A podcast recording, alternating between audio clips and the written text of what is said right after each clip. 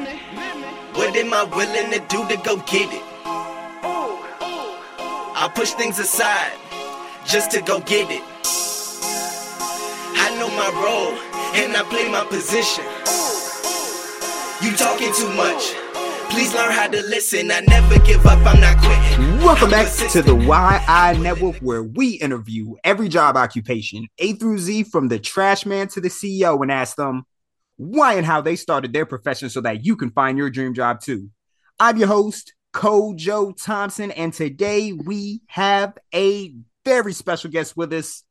It is Andy Ide. Now, Andy is a senior software engineer specializing in web applications, so he has a lot to share with us here today. So, Andy, shall I proceed? Yes, indeed. All right, Andy, how are we feeling today? I'm feeling really good, Kojo. It's, the sun's out. It's a beautiful day outside. It's great. Perfect, perfect, perfect. And Andy, we are real excited to get into this one today. So I think that I'm going to have to go ahead and ask the question that everybody has been waiting for. Drum roll, please. And that is why, Andy? Why are you doing what you're doing today? the simple reason is I love computers. I was lucky enough to have computers as I was growing up in primary school, um, and I always liked programming them. And then as I got into a career, I, I found I really loved problem solving Mhm. and uh, the urge to create something that that helps people and makes their job a bit easier. Mhm. So yeah, it's it's all about love, Kojo. I love it. I love it. I absolutely love that answer right there. And Andy, right now, you're at the top of the totem pole. You're where everybody wants to be. Take us back down to the bottom. Day one, step one. What was the process like that got you here today? It, uh, I guess, it was interesting because I'd always wanted to be a programmer. I have a, I had a, a friend of my dad who was a programmer who I always looked up to, and I always had it in my head that I could be a programmer. But I was led a little bit astray in my high school years, where everyone. So this would be the late 80s, early 90s, Kojo, Mhm. and programming wasn't really seen as a job in its own right as as it is today. Mhm. So today you can just say I'm a programmer, and everyone goes, "Yep, that's a good career." Mhm. Back then they said, "Oh, you need to learn something else Mhm. and then program for that something else." Mhm. So I had to have, you know, a career, and I was a programmer on top of that. Mhm. And that was all the advice I got uh, from many different sources. So I went, okay. And I was lucky enough to study uh, physics at university, what you guys call college, Mhm. and thought that, you know, once I finished my finished uh, my physics degree, I might get into programming. I didn't. There was a period in the wilderness there, and then one day uh, I was working for a company, and they needed they needed someone to program something. I just looked at some code, and it all came crashing back to me. All my love of programming, and uh, when I was a kid, when I'd code little games for myself, and it just all clicked then. And um, from there, I I taught myself how to code and progressively got better and better. Um, had my own web business in the early 2000s, which was a really great time, and and now I'm uh, very much a software engineer coding what they call the back end, which is like the bit that talks to the database. So yeah, it's it's been a it's been a progression with a bit of a shaky start, Kojo. Mm, mm, mm. I love it. I love it. I love that answer right there. Now, Andy, I know I just asked you to throw it back, but what I want you to do now is throw it back even further than that. What do you think were some childhood hobbies and habits that matriculated into what you're doing today? Yep. There were two main ones. One was I never had enough games, so I would just teach myself how to program. And I would program little games with little, I think the racing car one where I had square brackets for the wheels and circle brackets for the center of the car going down the screen. Mhm. So there was that. And I think what that did was lay the foundation and the wiring in the brain to to be able to think in the way a programmer thinks. But if we go even earlier than that, it's so simple, Kojo. Mm. I just played Lego.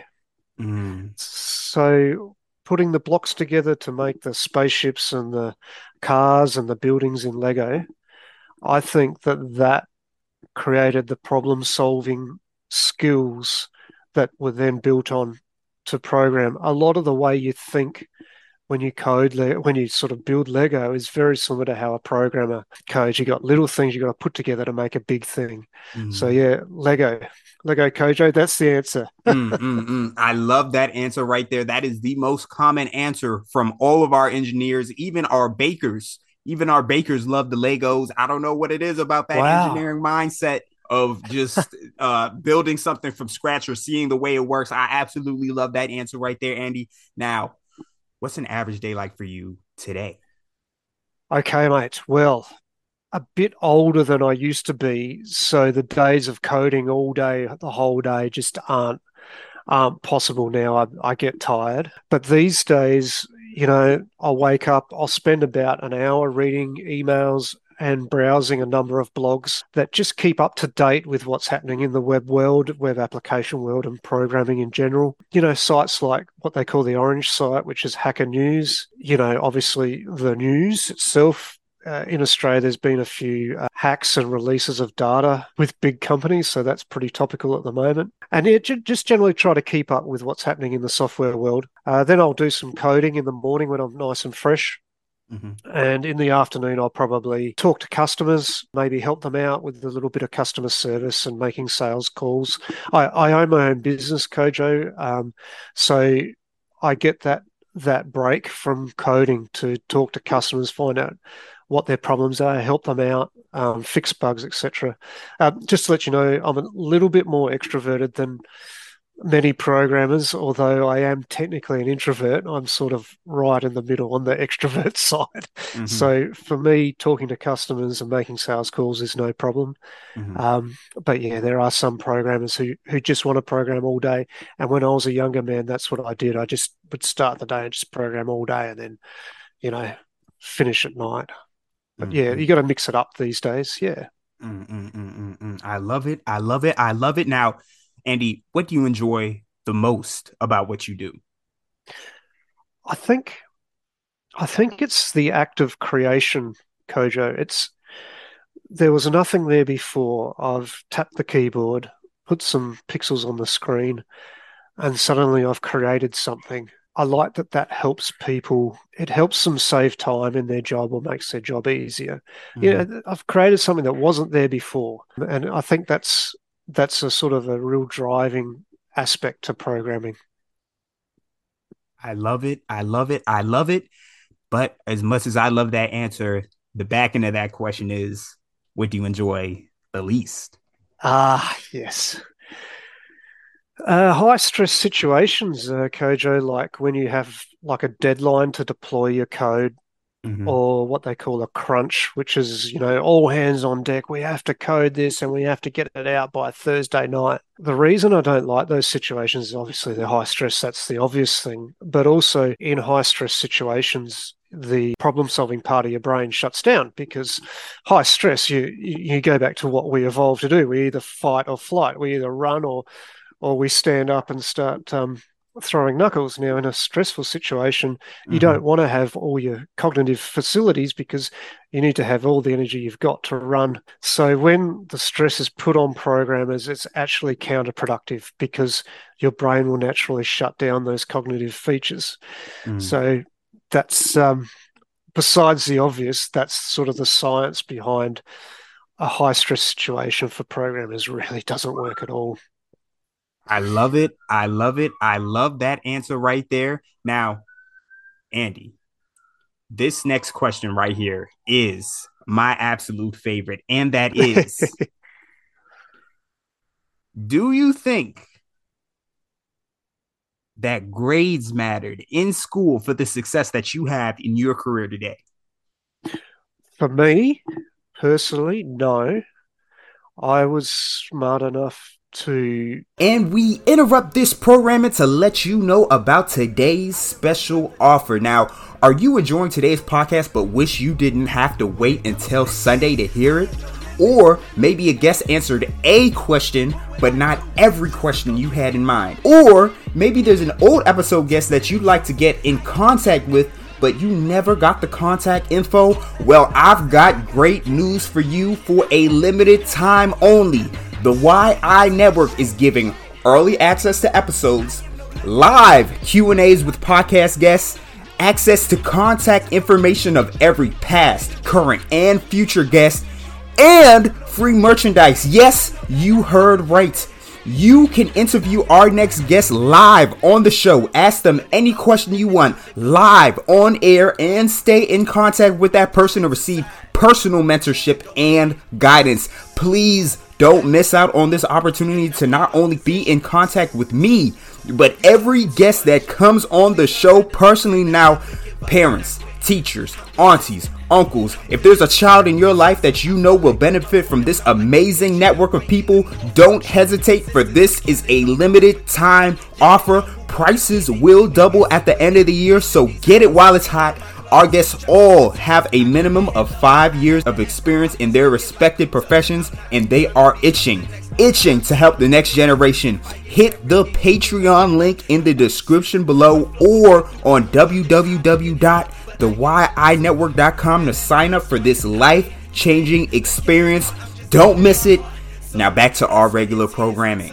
Pick up coding after high, like pick up coding professionally after high school and college. But that was the hard way, Kojo. That was that was really hard. I had it took me a lot of years to get to where I should be. So I highly recommend that people do well in school, particularly the STEM type subjects, mm-hmm. like your maths and your physics and your science type subjects.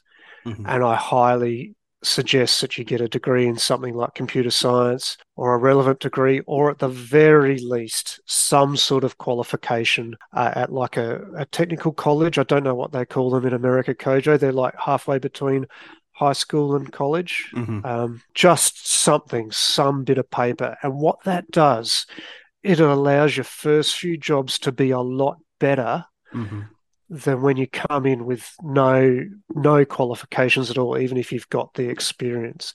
I'm lucky enough; I've got about 23 years experience, so that's that's my CV. you know, that's my resume. The fact I don't have a degree in computing science doesn't really matter. But mm. yes, for me, I managed to make it through. But I highly, highly, and strongly recommend everybody gets a degree or some qualification, even if it's just being able to put a computer together that you can get in a six month certificate course, just something so that you can get that first job that's a, step or two higher than, than what you would if you just walked in off the street.